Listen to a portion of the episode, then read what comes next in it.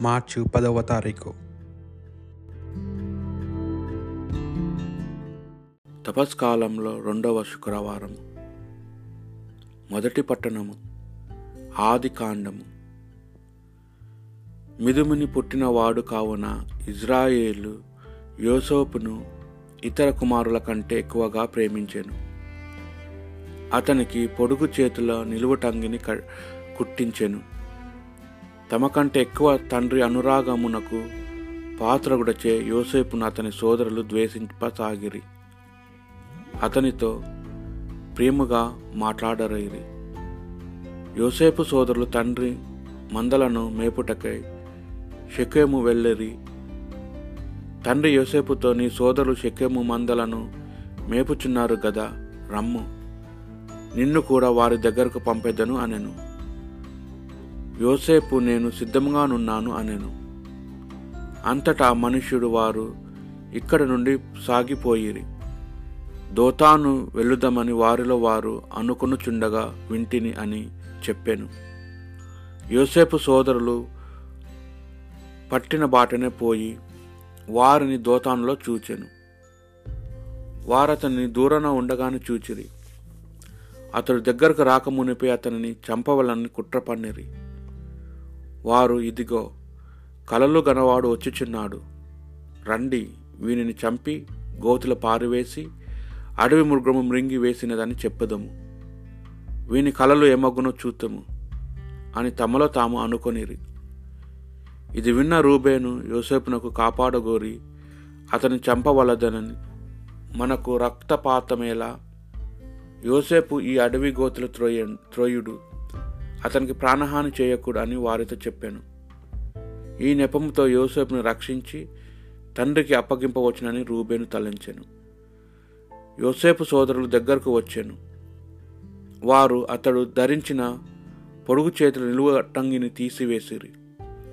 అతనిని గోతులో ప్రడద్రోసి అది ఒట్టిగోయి దానిలో నీళ్ళు లేవు. అంతటా వారు తినుటకు కూర్చుండరి. అంతలో గిలాదు నుండి ఐగుప్తు దేశము పోవు ఇస్మాయిల్లు బిడారు వారి కంట పడెను. ఇస్మాయిల్లు ఒంటెలపై గుగ్గిలము బోలము లేపన ద్రవ్యంను తీసుకొని పోవుచుండిరి అప్పుడు యూద తన సోదరులతో యోసేపును చంపి అతని చావును కప్పిపుచ్చిన మనకి మేలేమి కలుగును? రండి అతనిని ఇష్మాయిలకు అమ్మివేయుదము. మనం అతనికి హాని చేయరాదు. అతను మన నెత్తురు కండలు పంచుకొని పుట్టిన తమ్ముడు గదా అని చెప్పాను. దానికి వారు అంగీకరించిరి. ఈ లోపల మిథ్యాను వర్తకులు యోసేపు ఉన్న రోతి పక్క వెలుచుండిరి వారు అతని పైకి లాగిరి. అతనిని ఇరవై రెండు నాణ్యములకు ఇస్మాయిలకు అమ్మిరి. ఇస్మాయిలు యోసేపును ఐగుప్తు దేశంనకు కొనిపోయిరి. ఇది ప్రభువు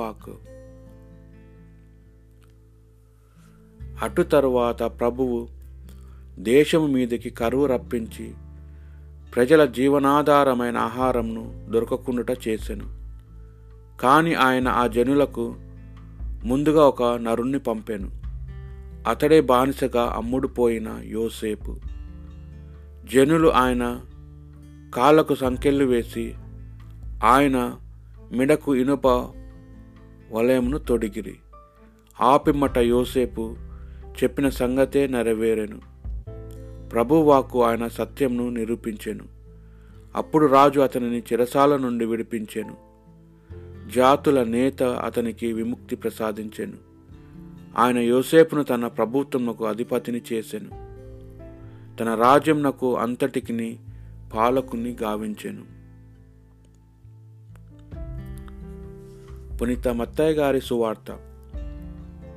మరియ ఉపమానం ఆలకింపుడు యజమానుడొక్కడు ద్రాక్ష తోటను నాటించి చుట్టూ కంచె వేయించెను. గానుగ కొరకు గోతిని త్రవ్వించి గోపురము కట్టించి కాపులకు కౌలుకిచ్చు దూరదేశములకు వెళ్ళెడను. ద్రాక్ష పండ్లు కోతకు వచ్చినప్పుడు తన భాగమును తెచ్చుట తెచ్చుటకై కౌలుదారుల యొద్దకు తన సేవకులను పంపెను.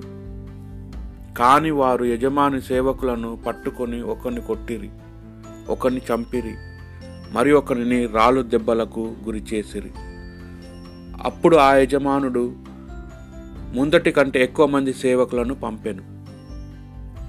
కౌలుదారులు వీరిని కూడా అట్లే చేసిరి.